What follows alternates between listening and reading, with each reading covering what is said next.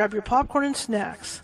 Find a comfy spot, take a seat or lie down, and let me transport you to a place of fantasy, ghost stories, ancient legends, odd creatures, alien encounters, and other magical topics. You may even decide to join the conversation. From faraway lands to your own backyard, with a small dash of pixie dust. Turn out the lights and open your minds. The journey is about to begin. Good evening, everybody. How's everybody doing? I hope you said great. Sorry for the, be- the intro beginning. I don't know if I just didn't push the stupid button or if uh, it jammed up or something. I've been having one of those days with my computer for like a month now, so I don't know what, what what's bothering it or, or whatever. It's been Murphy's law every time. Huh, Jared Murphy's on tonight. Yeah, it's been Murphy's law every time I've, I've even gotten near my computer. I think it hates me this month. Anyway, welcome, welcome. My name is Charlotte. I'm going to be your host for the next hour. Let me adjust my head here. And I'm also the owner of the California Haunts Paranormal Investigation Team based out of Sacramento, California. We are 45 strong up and down the state, which means we can get to you no matter where you're at. It may take us a while. California is a big state, but we will get to you. I swear. Had a great thing to, this afternoon on the phone. Um, we helped a client in Pennsylvania today over the phone, and uh, it turned out really great. And hopefully, our help, you know, um, will will aid her in what's going on with with with her home. And uh, yeah, I'm always available, guys. Always, always. Anyhow, um, Jared's going to be about five or ten minutes late, so we can sit here and jaw a little bit. Just jaw, jaw, jaw. Uh, upcoming for California Haunts Radio. Got excitement coming. Got excitement coming. We're going to be at Disneyland. I'm going to go out live. I've set it up, you guys. Um, YouTube live for everybody that comes to watch the show live here because I know a lot of you don't have TikTok accounts. So I'm going to be going out YouTube YouTube live for those shows. Okay, and you'll know ahead of time when we're going to do it. I'm going to be there four days, so I'm going to have two days over at uh, over at DCA campus, and then I'm going to have two days at, at, at the Disneyland Park itself. So you guys will uh, get to join us, and I'll even show you the hotel and stuff because we're going to be staying at the Grand Californian. So it's going to be exciting stuff. I'm going to be doing that. I'm also going to be doing stuff on YouTube as well, so I'm going to be splitting the time between y'all. So I've been going through real fast rehearsals here with my camera, you know, with my cell phone and my mics and all this other stuff that I have to do because YouTube's a totally different animal you know, broadcasting with YouTube. So I've had instead of just going straight out my cell phone or doing it like this, obviously I can't carry this mic around with me. I've been uh, using a portable mic in my phone, and, ex- and we've got extra power for the phone, so I won't so it won't die. And I've got a small little se- a, different kind of selfie light for those things, especially if I'm out at night at Disneyland, you know that kind of thing. But uh, I'm going to take you on the rides with me, so we're gonna have we're gonna have fun. We're going to the happiest place on earth. We're to have some fun those four days. Anyway, uh, tonight my guest is Jared Murphy. He's been here before. He's he is the gentleman who believes that aliens did not aid in building the pyramids, pyramids or anything. That it was us that that did it. And so he's been out doing some more explorations and stuff.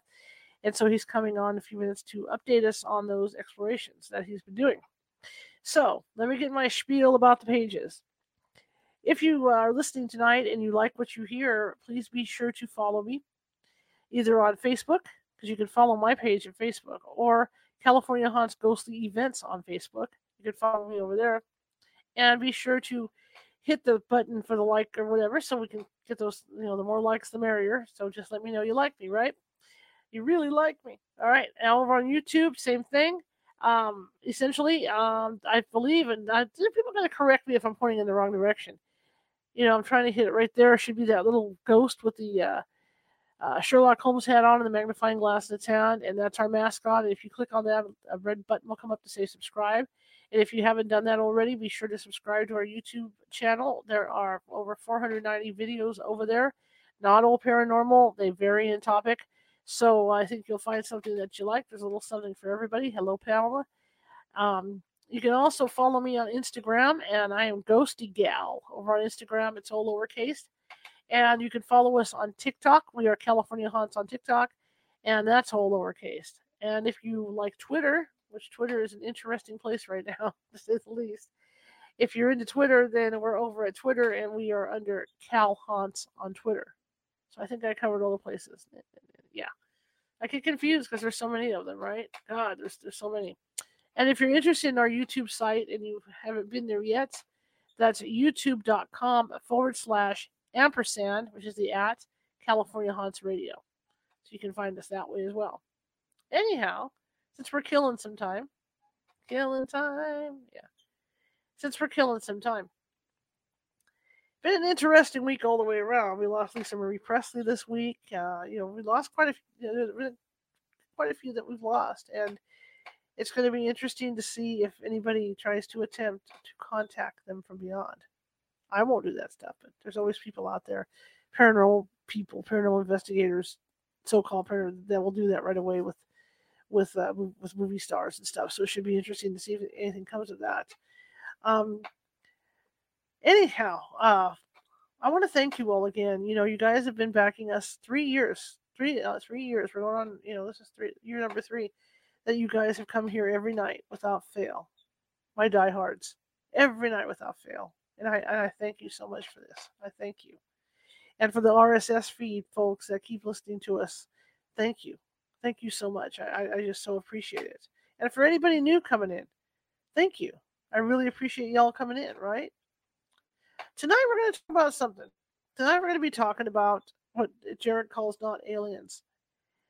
You know, I tend to believe that I've got my everybody has their own beliefs about this stuff, and I tend to believe that aliens did in fact help build the pyramids because I don't, I just can't fathom in, in my little pea brain how those how those big stones got up there, right? I just I just don't know. You know, I mean, I could see, you know, I can understand the whole slave thing when they had the slaves out and they, they were hauling those things up. I mean, but that would have taken hundreds of years to do. I mean, you're just not going to build build these things overnight, right? I mean, like I said, my, my, my little brain, the little hamster in my brain just goes round, round, and round and round. Hi, Becky, how you doing? The little hamster in my brain just goes round and round and round and round when I think about this stuff because I just don't fathom it not, eh, you know, ancient society not having help for that sort of stuff. You know what I mean? So it, it boggles my mind what Jared, you know, with, with, with, the, with what Jared believes. But I'm always open minded. I mean, that's what I do. It's my job to be uh, open minded with this show, and so that's what I do. And a lot of what he says, okay, a lot of what he says makes a lot of sense too. So I'm just checking emails, make sure. And so, you know, I, I can't argue with it, right? I mean, how? I mean, we would have to take a time machine, literally, to go back to the ancient times to see how they did stuff, how they built Stonehenge, you know, how, how they lifted those big stones. So, I mean, that's the only way we're, we're going to be able to tell for sure. I mean, it's all speculation, right? It's like ghost hunting. It's like ghost hunting, right? There's no experts in, the, in the in the paranormal field. We're all guessing, just like anybody else. If anybody says they're an expert, they're an idiot. Okay, because there's no experts in this field. So, I mean, I'm not saying that the, the anthropologists and archaeologists aren't experts. I'm, that's not what I'm saying. I'm just saying that it's speculation. I mean, how many times, you know, over our lifespans have we had a fact thrown at us that, that, that we take for granted? And then 20, 30, you know, 15, 20 years later, the fact has changed, right? And then the next thing you know, here's a new theory that comes out. That's because we're just, you know, speculating based on the evidence, the current evidence that, that that's in front of us. That's what we do. Just like eggs. Eggs are bad. Eggs are good. Eggs are bad. You know, the whole cholesterol thing we everybody went through. Cholesterol is bad. Cholesterol is good. Cholesterol won't hurt you. Blah blah blah. And we all went through that. You know, and we've all been through it. Where they'll say something's bad and then it turns out not to be bad. And then maybe 10 years later it's bad again, right? So I mean, it's it's all based on whatever evidence we have in front of us at that time. What you know, whatever conjecture we can make, what kind of, what theory we can make at that time. And um, that that's what I think history is like that too. It's ever changing because they're finding out the more the technology comes out, the more they're gonna, you know, the more the technology advances, the more they're gonna find out about the stuff that that that we thought was so different, right? Okay. Tell me if you agree. You guys are in the chat room. Tell me if you agree with that. I mean, it might be one of my my blown out kind of you know kind of things that I that I think about when I have my very deep thoughts at night. Right, I'm sitting here doing nothing. And I have these deep thoughts, but um, that that's how I feel, and that's why. Who am I to say that his theories are wrong and mine are right, or vice versa. Who's he to say my theories are wrong and his are right? You can't do that because it's it's it's all theory. That's what it's a theory. It's conjecture. Conjecture. God, I got the word right. Big words. Don't like big words. All right. so I mean, yeah, I'm open to everybody. I'm open to everything. I'm open. I'm open to the flat Earth guys. I'm open. Let's see. I don't. Let's see. I gotta reach it. I gotta lean forward, guys. I'm blind. Right. Pamela's right. She doesn't really know what to believe. I agree with that because things it changes so rapidly. It's like it's like your neck's on a swivel. You know, you're like, whoa, I thought that was like that. Then it's over here, something different completely. So yeah, so it's hard. You know, so you have to take what you have. I think, I think you, can take the, the what you have right in front of you at that time, and then go with it, and then just keep just keep an open mind that it could change. That's how I see it. That's how I see it. That's how I see things. Just like with ghost hunting you know, with all the technology we have ghost hunting, you know, we still don't have any solid. There's not. I mean, there's there's evidence, but there's no solid evidence. None. Even though there is evidence, we get excited over it. Oh, there's an apparition. Okay, there's an apparition.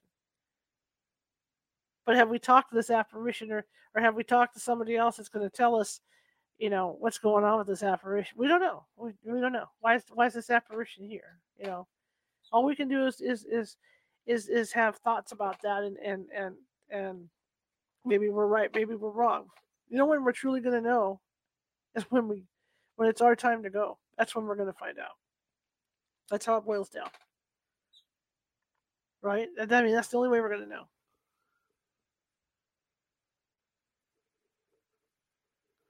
i'm just looking at this okay um Remember, I'm gonna, I'm gonna as soon as Jared comes on, I'm gonna enlarge the chat so I can see the chat. But right now, I'm just chatting away here, just chatting away. Um, let's get back to Disney a little bit here for my my, my little trip to Disney. I'm handicapped, and I, I fully admit I'm handicapped. So you're gonna get a different view too when you're there. When I'm there is because I'm going to be on a scooter. So it's going to be interesting for those of you out there that might have um, disabilities for this trip because you'll get to see what happens when you have a disability at Disney. You know, especially if you're on a mo- uh, motorized scooter. It's my first time. The last time I went, I had a disability pass, but I was still walking. But this time, there's no way. my, my my legs are shot. So, I mean, I, I can stand up and walk short distances, but beyond that, not going to happen. So, I'm on a motorized scooter this trip, so it'll be interesting to see how that goes. And I'm gonna have a I'm gonna have a whole a uh, I'm going to have a, a, halter on, which will allow me to drive hands free and stuff. So, um, you guys, are, you know, you guys are going to choice when I'm there because I'll, I'll, I can either put a headset on for the phone, have the phone up on this headset, or it'll be, you know, right on my chest. Which means, depending how tall I am in the chair, you might get a view of people's butts as, as, as I'm driving. So that'll be up to you. You can either go on the head and see their back, or you know, get a view of their butts. And I'll also wear the halter on the ride. And then for everybody on TikTok, I just over the weekend I discovered the whole picture in picture thing that they offer. I didn't know my cell phone did this. So when I'm on the rides, like like the roller coasters, like say the Matterhorn, right? I can have a camera pointing forward, and I can have a camera, and, and then the other camera be pointing back at my face. So you get the full experience. so that's kind of fun. So I'm looking forward to that too. And what I'll do with those is if I do if I do do any of those, I'll pull them off. I'll ah Jared's here. I'll pull them off of TikTok and I'll um I'll, I'll post them on on YouTube for you guys to see. Right. All right. So Jared's here. So let's get the show on the road, as they say. See what's up with you with our good friend Jared Murphy. Hey, how's it going? Hey, what's up?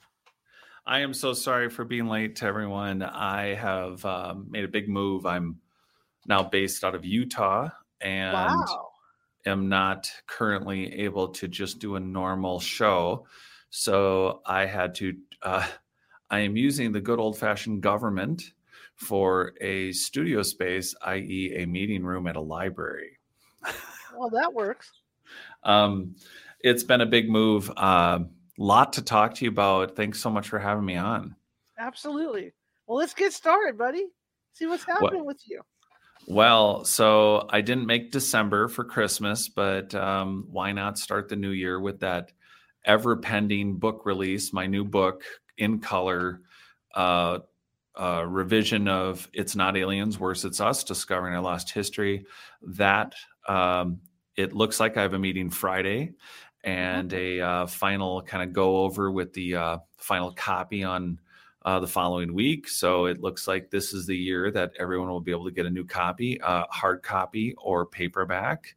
And it will be followed up with an audio version. So that's happening. That's one thing. And then there's even bigger news. If you're yeah. up for bigger news. I'm up for bigger news. um, so then the other thing coming up is I have the opportunity to go look for Terra Preta uh, on a uh, 7,000 plus acre uh, parcel of essentially unexplored uh, Belizean, uh, right in the heart of Mayan country land that may or may not have some pyramids on it. And I will be down there doing field work and filming uh, I, uh, this April. And folks, we have not discussed this, but of course, I was going to talk to you offline, but I will tell you right now. Of course, you are invited on air. Right on. All right. So how's How that for cool news? that? Yeah, it's um pretty exciting because the uh the land is um got pottery shards everywhere. There's uh one of the mini crystal skulls was found within 10 miles of this location. And this location is between many, many other pyramid sites. And as people know from the Guatemalan LIDAR scans, there are tens and tens of thousands of buildings. And what's interesting about Belize is that it's very close, uh, you know, from Belize, which, you know, we think countries like uh, Guatemala and Belize. So those are separate places, but not in the Mayan time frame. It would have been a very, very good point if you were shipping from the Atlantic or from the Pacific. If you wanted to mm-hmm. quickly move to either coast, um, this specific location where we are, um, there's a very, uh, very, very, very good indicators that there could be many, many different interesting things for us to find along with some electromagnetic testing. Uh, some of the, uh, you know, there's been people that have been there uh, the owners have experienced like really weird reverberating sounds that are coming from the ground and you know are these uh, ruins that you know could date to 3000 plus years that's just the mayans mm-hmm. and if they built on top of these more ancient things that you and i have talked about over the last mm-hmm. you know it could be there could be all sorts of energy anomalies you know things that dip into what people would consider the paranormal but the reality is that we could be um, we're going to be droning, doing lidar work. there's a, excuse me, there's a lot coming up. That's incredible. Yeah. How do you, how do you prepare for something like that? That's a great question because um, Belize is also known for having bullet ants, which are called bullet ants because apparently it's for those unlucky enough to have been shot and bit by a bullet ant. That's how they got their name. Apparently, it's worse than being shot. It's the worst thing to be bit by in well, except for anything that kills you.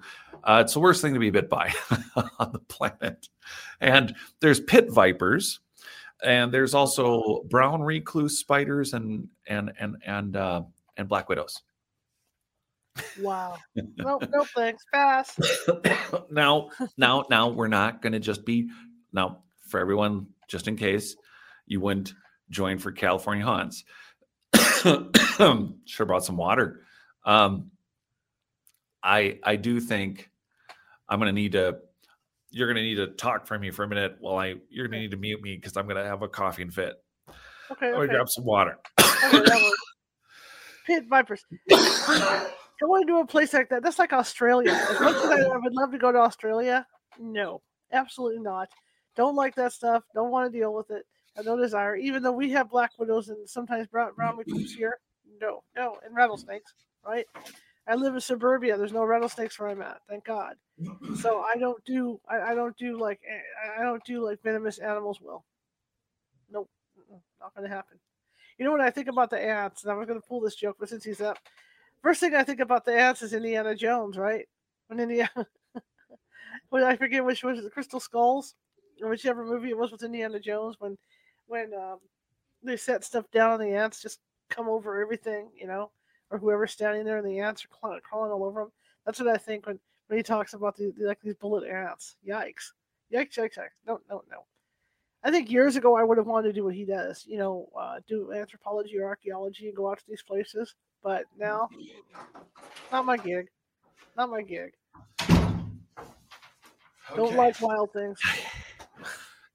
I was just telling them that I was gonna make a joke after you mentioned the bullet ants. It reminds me of Indiana Jones, man. You know, with those those red ants or whatever they were in the one movie. They set their hats down. They they're all over them, and oh yikes! No, no. Oh yeah, yeah, yeah. No, no. Like the, uh you know, when they were joking about the tarantulas on the, you know, he had a couple on his back, and that poor little assistant at the beginning of the first one had like, you know, fifteen tarantulas, and you know, we're not just randomly going into the jungle. I mean, the paths will be cleared. You know, we'll have um some, but one of the one of the pyramids we're looking at.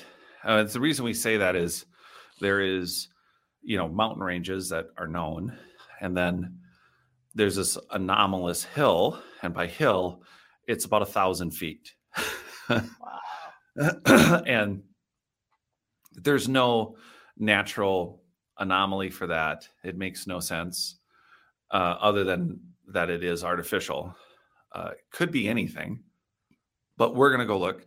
And what we're really looking for is this is um, as you know some people some listeners may have heard or not i do field work and the issue is to show up and test our theories some are electromagnetic uh, terra preta this ancient engineered soil that's made by man the mm-hmm. mayans and the aztecs and assorted other south and central american uh, tribes and peoples and cultures they adapted an ancient engineered soil that was already there that filtered heavy metals and filtered carbon dioxide and mysteriously self replicates. It has electromagnetic properties and it's all over the earth. It's not just Central and South America. And they've identified Terra Preta specifically, that's in Brazil. They've identified it in um, uh, Liberia, uh, quite a bit of North Africa, South Africa in the savannas where I was looking at the stone circles. So we're going to be testing for,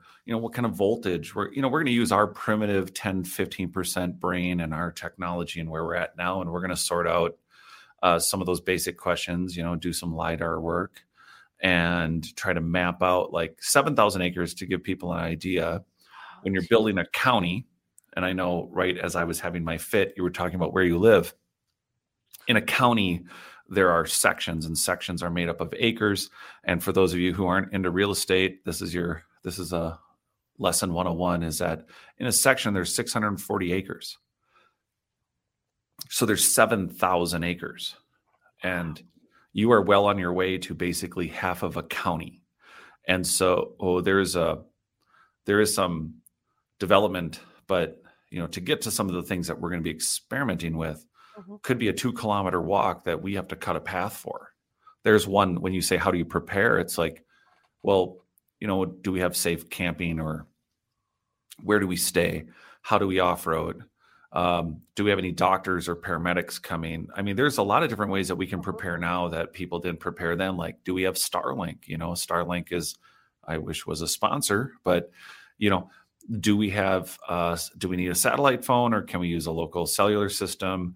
uh, how far away are we from hospitals uh, there's a lot of logistics uh, field field prep that doesn't just involve uh, who's cooking for us you know how do you how do you get meals how do you get water there's a lot there's a lot of places we could digress to but the exciting stuff is you know we got people coming you know we have very interesting researchers coming we're filming the whole thing uh, of course uh, that'll be put into a documentary and then um, I'm excited to find pyramids, but what we're looking for specifically, and I've talked about it on the show, is large megalithic blocks that were probably there prior to the Mayans. And what they did was they incorporated those megalithic blocks. And there's, for all those listening, you can do it now or do it later. But if you Google Belize, there's lots of known ruins that you can go visit, and some have very small stackable blocks, and you know they clearly cut them dynastically. You know, the last three thousand years they were like, oh hey, we found this giant old building that's destroyed.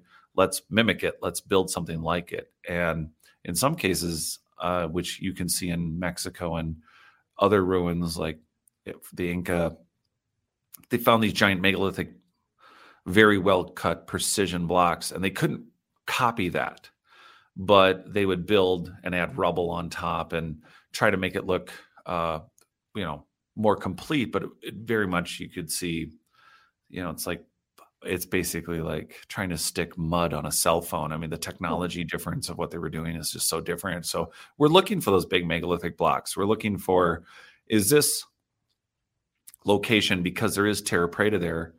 Optimistically, are we going to find megalithic platforms? Are we going to find uh, large megalithic adapted Mayan? you know, maybe they took a megalithic block and carved a face on it. But then we'll know that the foundational and structural things that I'm looking for, the seismic metamaterials, the things that would be remnants of a much older society that may be much more advanced, those remnants will be there. But what about all the paranormal stuff, the weird sounds, the haunted islands that are nearby that are right, uh-huh. you know, we're right on the ocean. We have a we have an underwater group coming that are going to be diving and looking for ruins underwater that maybe nobody's seen. So there's there's a lot going on. How'd you get the funding for all this? You do it yourself. Wow. and thanks for opening that up. Notaliens.com. That's my website. Now, I've been trying to get that thing revamped, but the members area has a lot of exclusive content. Uh, it's got some great photos of Egypt that no one else has.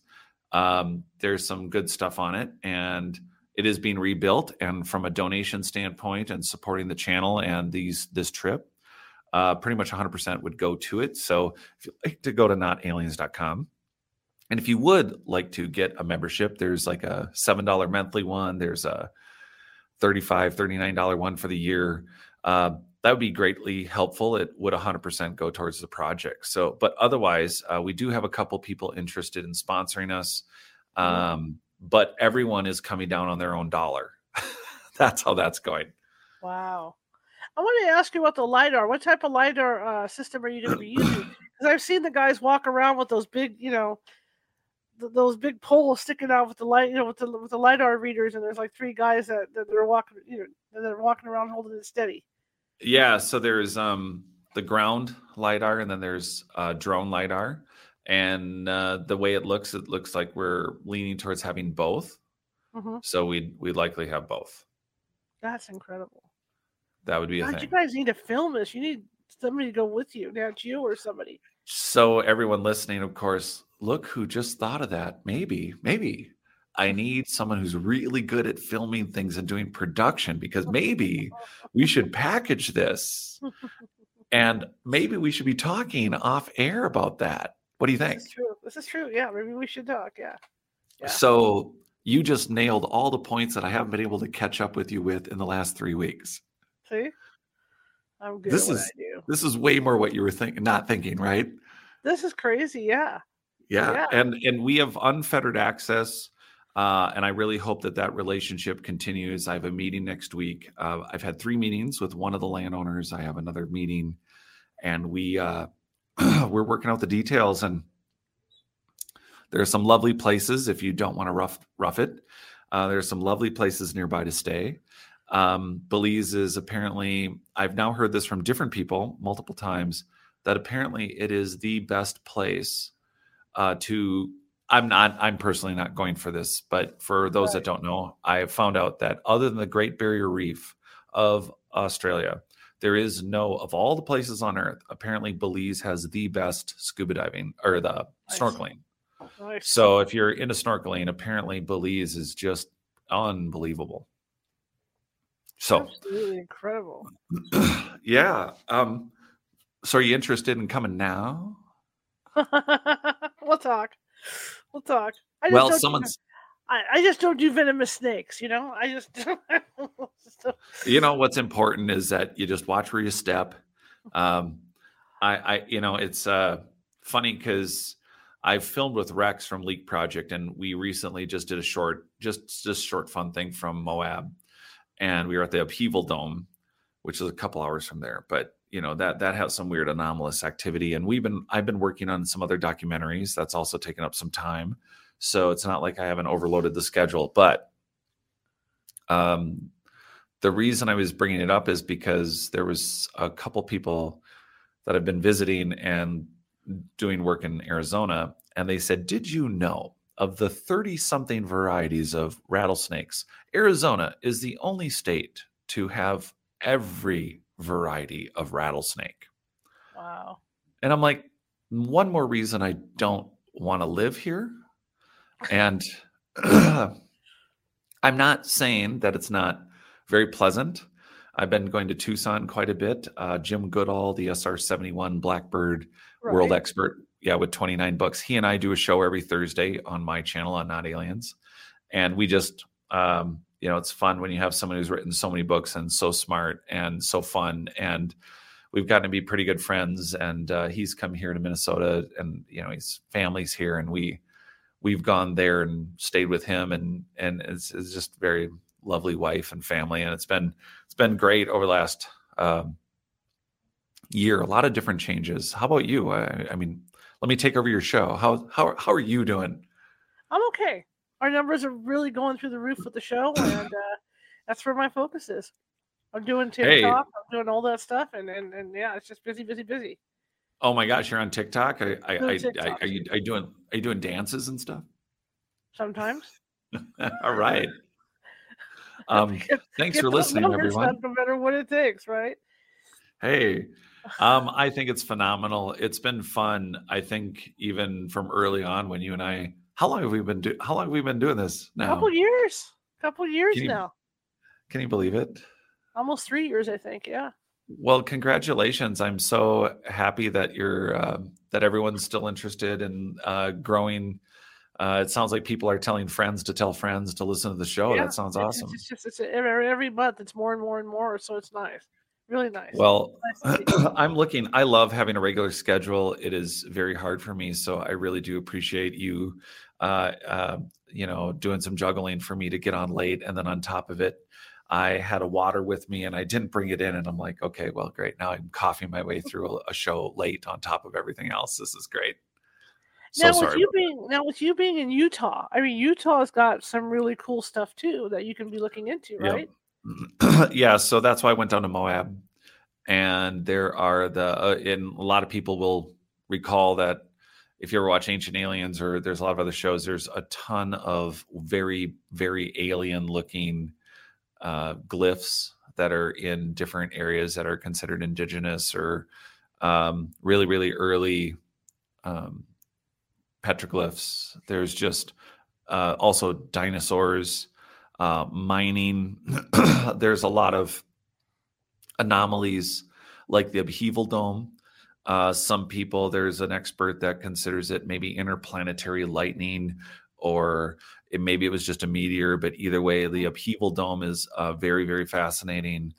The alien um, glyphs are very odd, and there are just other indicators, you know, besides you know the Salt Lake there are just a lot of um, geological anomalies at how many echoing um, geological f- are we looking at disasters from the younger dryas? Are we looking at uh, yeah just hundreds of millions of like this as well this we're at the edge of the great swamp of the jurassic period you know what what are we looking at here? And the state is filled with quite a bit of that and it's it's quite fascinating it, it's just really becoming a base of operation because if I'm in Belize or somewhere around the world, the reality is that there will be more and more field research. You know, when my when the new version of It's Not Aliens comes out, and I know they're scalping it online. For those of you listening, you can go look up my book right now, and there's people out there try, for months that have been trying to sell it for 170 to 230, 300 dollars, and it's crazy. Um, don't do that. Wait for the color book and pay a lot less. Wait for the new one.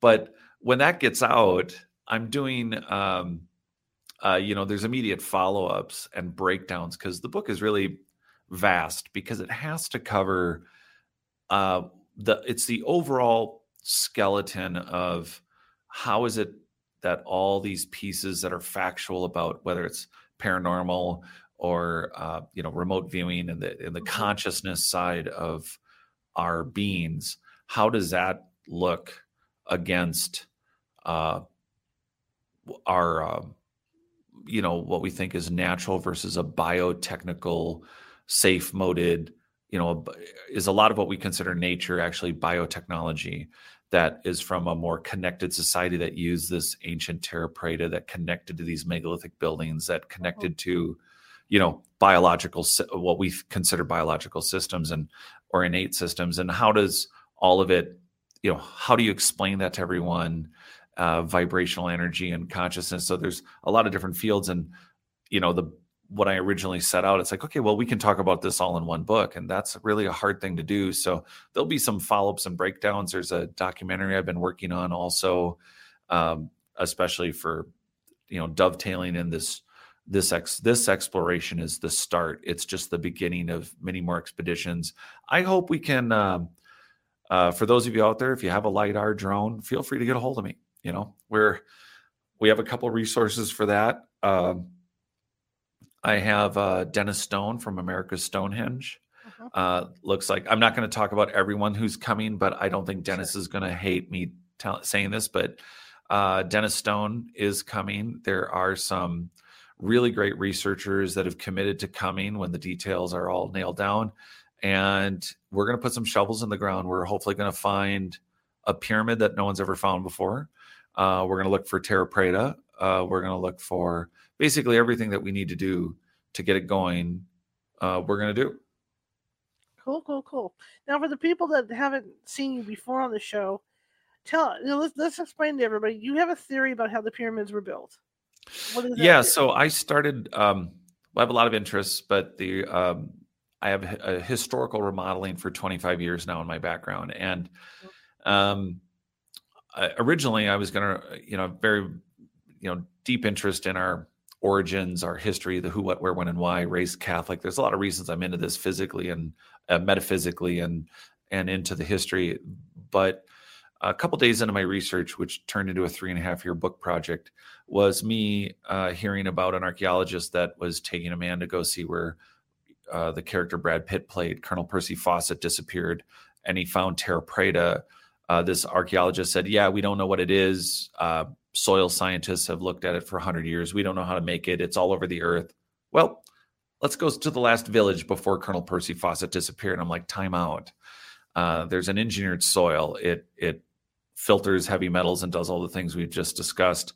But then I believe it connects to the buildings, to these megalithic buildings that uh, right away they're like, well, this is where these polygonal walls and constructions they seem to all work with earthquakes. They seem to cancel them, and then they started making models and they started doing some testing. There's been some great European research on it, and it's all it, it's clear that there was a society pre Younger Dryas, maybe mm-hmm. past the Younger Dryas, like during the last dynastic. Uh, up to the what we call the biblical flood or the younger dryas mm-hmm. and what you know people are interested prior to that that there's a society um, that was able to measure energies and technologies and build things like pyramids to maybe work to keep lava flows or uh, maybe volcanoes from erupting. Maybe they were able to not just create a technology that was using low base frequencies for energy and communication and a connected network through these different various soils.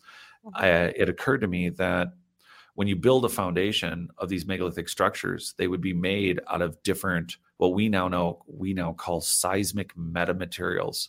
So these could be crystallines, uh, they could be artificial man made giant, uh, they could be nanostructures, they could be giant, you know, they could be shaped like different, uh, almost like those Capsela or those like connect magnet toys a lot of people use now uh, kids mm-hmm. use to build buildings. So seismic metamaterials are used in modern skyscraper construction.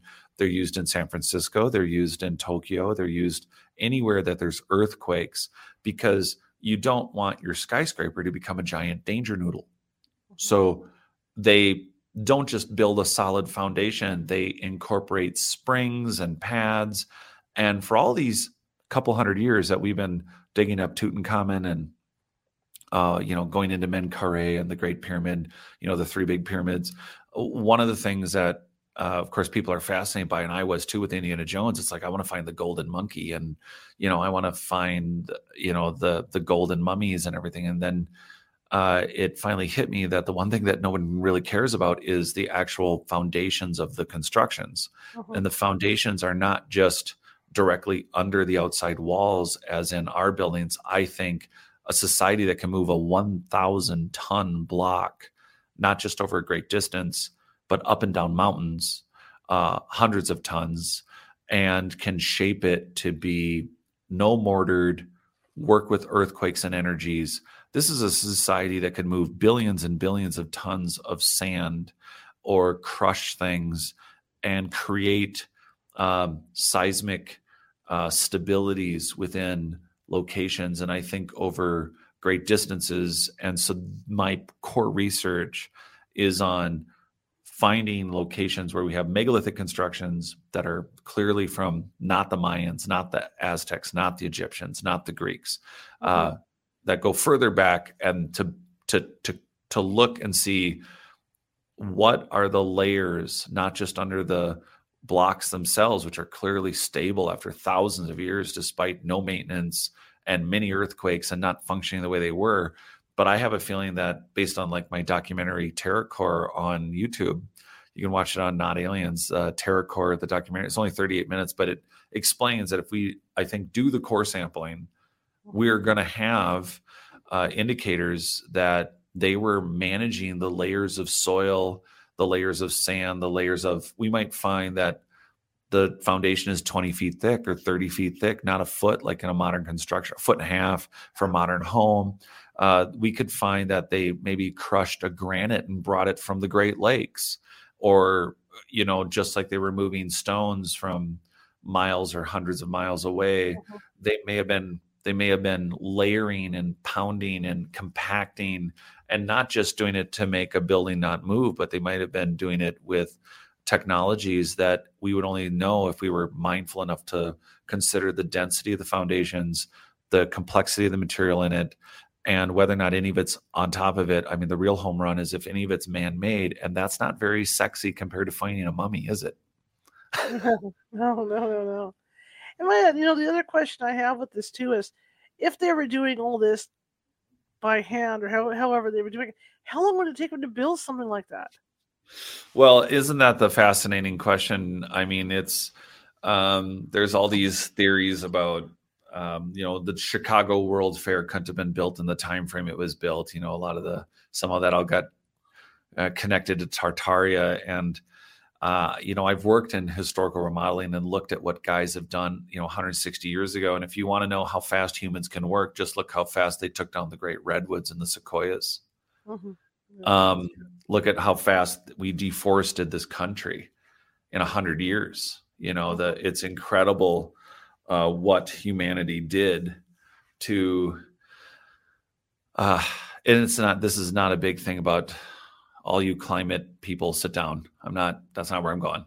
But right. I think when you're dealing with a society that's moving, you know, 700, 800, 1,000 ton blocks, and again, it's not I, I, just don't think people understand the logistics of cutting something like that, mm-hmm. uh, shaping it, and moving it is so beyond our capacity to understand mm-hmm. that the equipment they must have been using, the sizes of it, I, I think their ability to build and do construction was incredible. And and if anything says anything, I would say look at the Temple of Jupiter in Baalbek, Lebanon uh, look at Ollantaytambo and Sacsayhuaman as uh, examples. And then I want everyone to think about uh, more recently the Empire State Building in New York. I got mm-hmm. really fascinated with the history. Um, originally from Minnesota, and when I said historical remodeling, one of the buildings I used to work in was. If you ever see a picture of the Twin Cities of St. Paul, there's a number one. It's the first national bank building in downtown St. Paul, and it was built at the identical time of the Empire State Building. And both were competing for uh, granite and marble from Minnesota at from Cold Spring, which is a very big, very famous uh, stone supplier. And so, right there in Minnesota, you have two skyscrapers going up, uh, both wanting uh, the same stone, which is an interesting side note for anyone who's into our American architecture and skyscrapers. But for those that don't know, they put up and I, and and for those of you who have seen the Empire State Building, this would be a good time to Google it too, um, or internet search it if you're not supporting that platform. So they built a floor a month. They finished the Empire State Building in 13 months. For those of that that don't know, wow. now if you yeah, can you? I mean, just get your head around. Like my primitive brain immediately goes tall, big building that's impressive. No, ornate, mm-hmm. detailed stonework, interior, you know, Af- you know, like uh, the first national bank, you know, African mahogany, uh, cherubs everywhere, giant marble statues, uh, incredible, incredible, incredible work. They finished it in 13 months.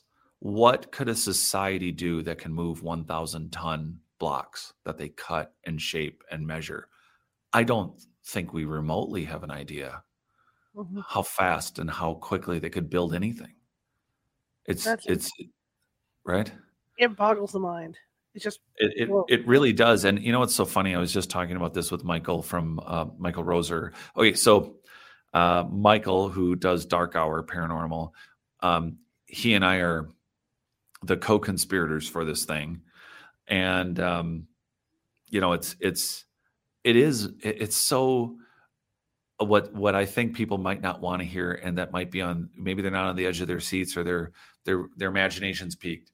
One of the things that I think is uh, so kind of daunting a little bit is that although we have a lot of specific theories about I do about I, how the foundations were built and constructed, I think one of the things that's really fascinating is that we're going to go on this expedition with these very set ideas like okay urban planning we can sort that out.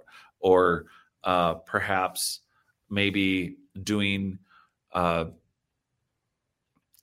you know fine we're within 10 miles by the way this site is within 10 miles of one of the crystal skulls being found mm-hmm. and one of the real ones and also crystal jaguars and uh, a few other things but i think we're going to end up with more questions the more the more we figure out and peel back the layers of our superhuman abilities, like the things that Wim Hof taught me on Treasure Island in San Francisco. I was one of the first hundred something people that ever met him in America.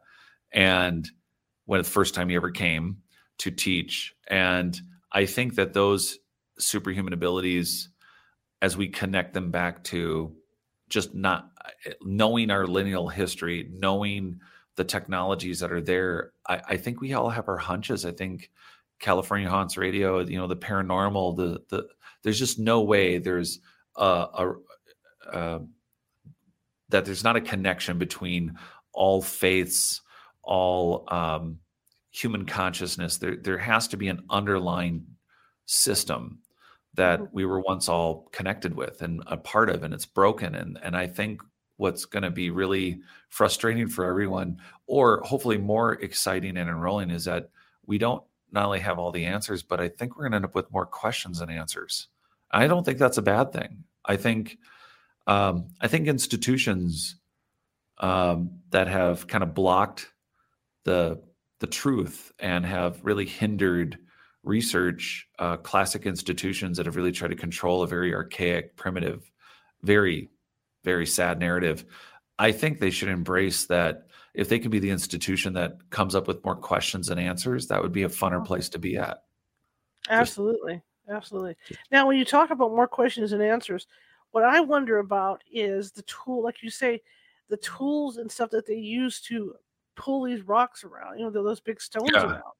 I mean, why is there no evidence, or why hasn't the evidence been found of these these machines? Because there has to be. I mean, those are huge.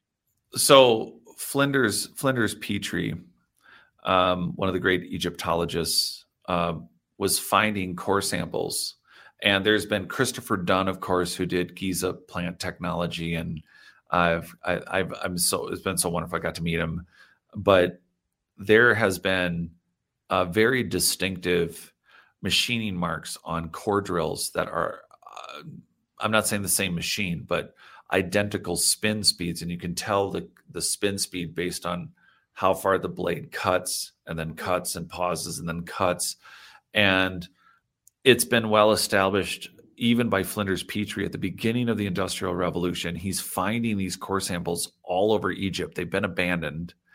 And and here's the catch. Don't think dynastic Egyptians that, you know, don't think Charlton Heston and Moses and the Bible and, you know, like we're talking there's a good possibility that a portion of Egypt was not part of the dynastic Egypt that we knew. Hmm. It may have been part of an older society that just the areas that they were excavating may not have been areas that were used by the Egyptians that we think of that were using Egypt in the last 6,000 years or 8,000 years. Uh, we're talking the more advanced ones uh, that came that weren't Egyptians at all, but they they built the technologies and then later it gets adapted by and there's a lot of indications of that. But these core samples are fascinating because they're found in Peru, they're found in South America, they're found in Egypt, and they show uh, that. So, for instance, one of the Petrie core samples, there was a really terrible BBC documentary. They tried to debunk it and they were very they used a lot of straw man arguments i mean it was it, it was embarrassing um, and you can look into it but uh, christopher dunn also uh, goes into detail in his book about this but this one particular core sample that they studied showed that i mean we're talking like i mean from a distance you know from what i'm looking at on camera it's looking like three four inches in diameter.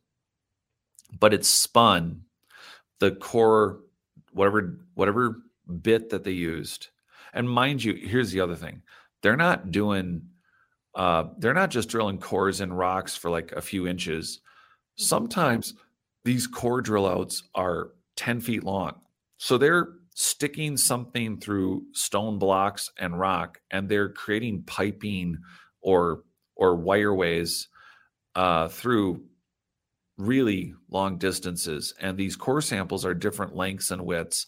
The particular one that I'm discussing had a spin speed based on the marks on the outside of the core drill of over 15,000 times faster than anything we have today that could run a core. And they're found all over. They're they're in Peru. Uh, Brien Foerster throws a lot of it up. It's pretty fascinating you know you can look right down into the you know you can see the what was drilled out and you can see the core itself and you can see into the you know into the tunnels that they make but they're all over and it's not just core samples there's cutting in ancient quarries that are the, the, again it's the width of the cut into the stone we don't have anything that can cut stone that small based on revolution and based on what they're cutting again, it it shows there's edging on at, at the Cairo Museum. Uh, there's a lot of video of stuff like this. Again, Brien Foerster can be credited for a lot of it for the raw footage. Uh, uh, ben from Uncharted X, he's another great uh, field uh, documentarian that you see actual close-ups of where these saws stop spinning. And Yusuf Awyan, uh, that's definitely one for everyone. I've gotten to interview Mohammed Ibrahim uh, Yusuf and uh, Muhammad used to work together. I I don't know what the history is, but they both uh, work with the Kemet Institute. They both not only do tours but uh, are doing research and are in Egypt. They are Egyptian and they are multi generational and they they know ancient Egyptian and they're they're both fascinating people. But you can see the revolutions on some of these lids, sarcophagi, or what we're now finally calling large boxes, and they're all showing signs of okay not every box for those listening closely many of the more ancient boxes are very precision made and they show signs of these uh, cuts and it's really fascinating the other thing i was thinking while you were saying that when you talk about these holes and stuff those uh, water catchers, the, the water reservoirs that, that they've been finding, and they yep. go deep down. They're going deep down in, in, into the rock side, the side of the mountain. Yeah, uh, like why? Why? How are they doing that? Um, I, I, it's been really wonderful over the last few years. I got to talk to Erich von Däniken personally, and you know, we're we were talking about how the Nazca lines mm-hmm. that that and and I will say this about Ancient Aliens: the very first season, one of the first episodes, and and for all you out there listening, this is worth going back and looking for. There was a farmer who has found like hundreds or thousands of plumbing pipes, but they're ancient and they're in the ground.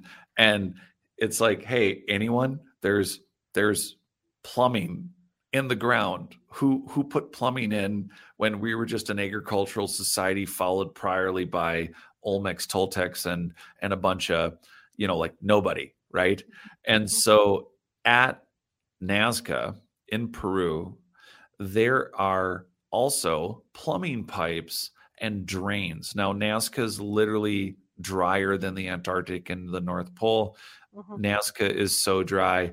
Uh, the origin for It's Not Aliens, originally I was going to use the Paracas mummies because they were backed up to the Younger Dryas. There was elongated skull, naturally born, weird cranial deformed, not not by tribes, but it seemed like there were these um, mysterious people being mummified by the dry environments and lasting into the 12,000s. Uh, like they're they're like nine and a half to they're they're showing mummies that are really backing up against what may have been the younger Dryas, and so you don't get a lot of rain, which means that if you want to create Earth circuits, so the big forget the monkeys and the spirals and the circles and the spiders and whatever they've stuck on Nazca, but the f- lowest layer of Nazca are these really long lines. Some don't deviate; they don't deviate an inch, and they go on for 25 kilometers 18 kilometers, 11 kilometers, six kilometers. These are, there's no reason that they would exist if they weren't part of an Earth circuit, an Earth grid system, that they were maybe some sort of like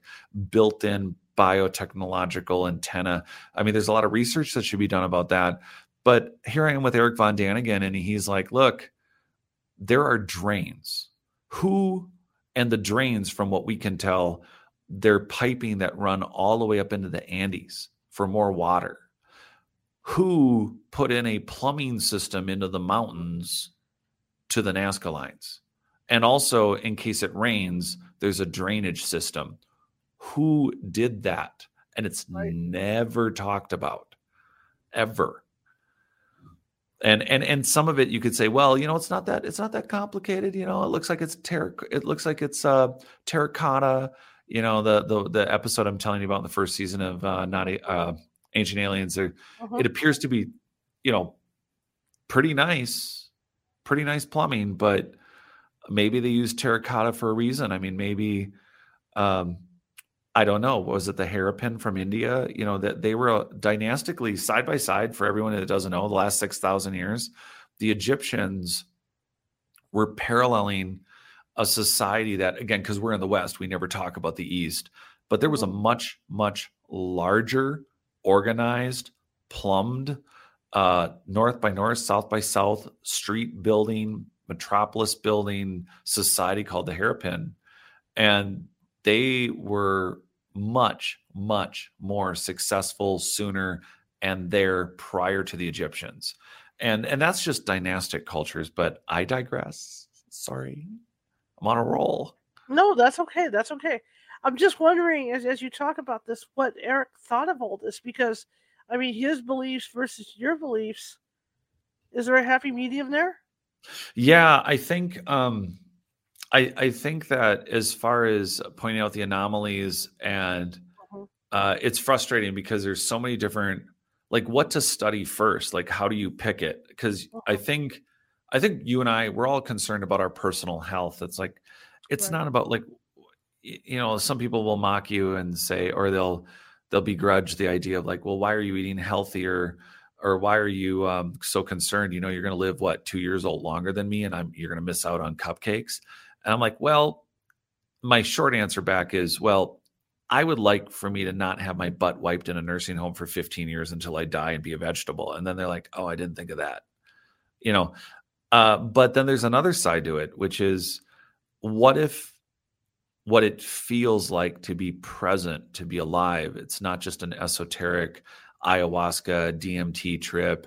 What if it's not banging on that blinky board? What if uh, the Wim Hof superhuman, the breathing techniques, the cold therapies, the the right food with the right nutrients grown in the right kind of advanced engineered soil, or the harmonics, the energies.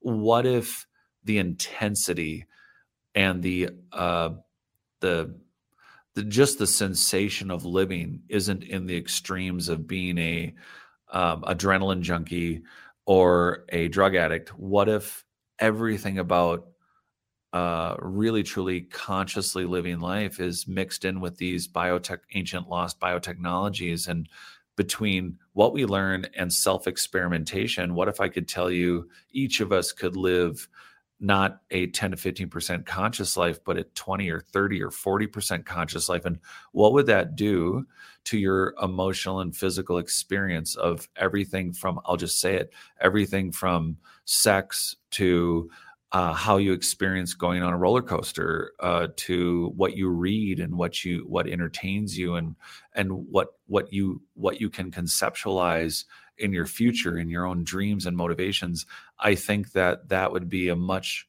it would behoove us. Now if ultimately cellular regeneration if these large boxes and the uh, you know and these indications in the serapeum and the uh and the you know the, around the world there's these large hyperbolic uh, boxes that seem to be i mean they just don't seem like they're for storage or for burials. I mean there may have been a society that was retuning their own genes and their um, cells and uh, maybe death wasn't what it looked like or or that that whole we have a lot, we have a lot of holes we could go down here right? If that doesn't get people thinking you know so don't feel bad about your diet. It's not about a diet. It's about it's about conscious living and enjoying every moment of your you know your your your life your friends your partner your kids. There's there's so much more that we might be able to bring to each other and then through a collective human consciousness that isn't only in a dream state or in in the realm of the paranormal. I mean what could we do with a a collective conscious humanity? Absolutely. Wow See, every time you're on, my mind goes, you know, I'll be thinking about this for days now. now as, Everyone talk, listen twice. as you talk about digging down now, and that, that's true. Every society always builds on top of the previous society. It doesn't matter. These old yep. towns are all built on top of everything else. I mean, how exciting can it be to dig down and find something beneath something that's already there? Uh, yeah, and I think that that's I think it's super exciting. It, it is, but then there's the people or there's the cultures. Uh, the problem is you'll you know it does you don't have to dig deep. Um, the Bay of Amphora jars, I talk about this, and it's not aliens, and mm-hmm. it's a whole bay of amphora jars from Rome, and the Portuguese Navy of Brazil. Uh, not only are there no digging permits, they in quotes for safety or for secure or for I don't know that that well they they they put more sand and buried it further but it's pretty clear that there was not a blown off Roman ship but there was clear travel and trade between the Roman Empire and the Brazilian area uh, and that is not how the narrative goes. The narrative is the Portuguese found Brazil. Mm-hmm. so that's a more and I'm I'm listing that with two and a half thousand years as a contemporary example. Now, what happens when you have indigenous cultures that believe, oh, well, they were the first people there? Well, as you dig and as we look at the Hindu Vedas and the the oldest uh, current histories we have show that we've been here for millions of years maybe and and there's a paleo anthropological record that says that too and it's noted in um, Michael Cremo's Forbidden Archaeology. I mean, it's mm-hmm. really well documented. Uh, these are actual paleoanthropological finds that show, you know anatomically correct humans very much predating what we know of our history or the timelines we've been given so now what what happens when you have an indigenous culture where literally everything they look at and again let's respect every human being but mm-hmm. not everything is uh, not everything is sacred so the issue is what do we do if it's not sacred? Then uh, it's just old and it's part of a society that you know no longer exists. But then what happens with the millions of human beings that lived under that layer? Like in texas the gault archaeological site uh, there's this group that we call the clovis which are supposed to be related to the people who came across the land bridge. And everyone in america and all of south america came from a land bridge which is a joke. And uh, no one believes that anymore it's just silly and at the same time the Gault Archaeological Site, which is one of the most famous sites outside of America, and I was doing research there uh, over the over the summer, and it's part of a greater um, survivor culture documentary that I've been uh, working on. And the problem with the Gault Archaeological Site is that you have this uh, layer of current, you know, settlers, how the West was won, that all that romantic period, and then you have this indigenous layer of what we think of as native Indians uh, that we know of. Then we have this Clovis layer, uh, which is supposed to back up to when there was a Bering Strait land bridge. Now, here's the problem at Gault it literally has an abandonment layer that goes down many feet. And what a lot of people don't know is that Gault has a stone floor from a society that dates to now at least 22,000 years ago. Wow. Now, I'm just pointing this out. Food, more food for thought is I think it's very important that we respect every lineage of human being. But I'm sorry, not everything is sacred, not everything is yours.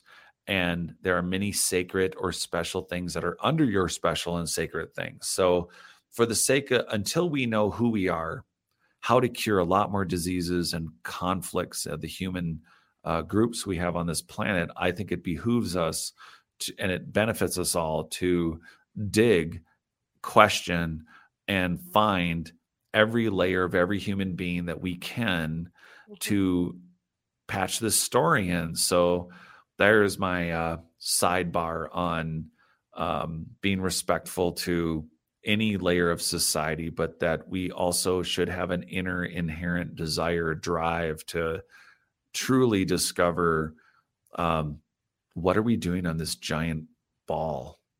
Mm-hmm. so how are you, how are you making plans uh, essentially to go out to Belize and are, are, you are you drawing up some kind of map of the area to make sure that you, you cover everything you want to cover? Or how, how's that working? Yes, uh, lots of hours already on topographical maps, glacial maps, uh, uh recent histories, uh, research papers. Um, meetings with um, the landowners. Uh, there's another one next week, and so then there's so so there's a lot of prep that's going into how we get down there, how we safely conduct everything. Where are the hospitals? What about doctors? You know, is anyone coming that could do you know triage? Uh, not that we're expecting any issues. You know, who are the bush? Who are the bushwhackers? You know, we have bushwhackers that are going to be uh, clearing paths and how much of that is getting done before we get down there and where are we staying and are we camping and um, how are we doing the star are we doing starlink? Are we doing a local communication? What mm-hmm. equipment are we bringing? What's rechargeable? What's solar? Who's cooking our meals? Who's going to be there for water and on site like how do we drive the conditions of the site for the most optimal right. initial visit? And then who's droning? Who's filming? Who's uh, um, lidaring? How do how are we uh, doing this efficiently and still meeting for dinner and maybe having a cigar and some scotch? How long are you going to be there? Uh, so the initial visit's looking to be two weeks, and two weeks. Well, you could do a yeah, right. So there's and then if the group comes, and I'm I was waiting to have this conversation again with them, but the group that is going to do the offshore maritime research, right? Um, we could have divers, you know, in the water, maybe seeing ruins that are either unrelated or a bit like Bimini or um, you know maybe maybe just dynastic you know maybe there's just a pyramid that no one noticed. And mm-hmm. you know so we we want to fill in some of the gaps of this culture that we know of as the mayans. You know we want to know more about them. We also want to know you know what did they find? Where where were they that they built literally a massive continent? They built a continental empire and i'm not saying it didn't expand into the ocean and into other islands and a global one but it's pretty clear that when the Guatemalan LiDAR scans came out, and for those that haven't seen it, there's a 5,000, it's a rectangle, but it's 5,000 square miles that they've decided to LiDAR for ancient ruins. Well, it's very funny that it mums the word in the last couple years because what they found already, just from doing 800 square miles of that, uh, made international news. They found 60,000 buildings, including hundreds of pyramids, not tiny ones. They found hundreds of pyramids that no one knew about, tens of thousands of buildings, super highways. Um, and that was something known to even the earliest explorers that were here at the end of the 1400s into the 1500s. They, um, conquistadors got lost at one point, the, this initial group, and they came literally upon a road and they said, This road rivals anything we've ever seen in uh, Rome of the great Roman roads. And they said it was bigger, wider, and it was so straight, it just went off and and, and they looked left, they looked right. Imagine that. You're in, you're lost in the jungle. You end up on a f- interstate freeway that's so wide. They said it was incredibly wide. Uh, I mean, it was enough for like eight lanes for whatever they considered eight lanes. And they looked left, they looked well, they looked front, they looked back, and they couldn't see the end or a turn in the road. And wow that was that was just one and that was you know that was in our time frame so if you can find 60,000 ruins in 800 square miles and in 2017 there was an archaeologist that I quote that said you know western academic academics have considered south and central america a place where cultures go to die. We need to start considering that it may have been the birthplace of cultures and societies and that tends we could easily estimate 15 to 20 million people. Now that's just off the guatemalan lidar scans right? Mm-hmm. so when you look at what's really the whole area was it at one point was it hundreds of millions of people? Uh, was that just dynastically? Was that you know did the group that ultimately becomes the mayans uh, did they just like franchise? Did they just keep building what they knew uh, that their techniques for quarrying there's a quarry that's actually near the near the place that we're working. But did they just you know template one pyramid and one cityscape after another and then it did it just expand into this mm-hmm.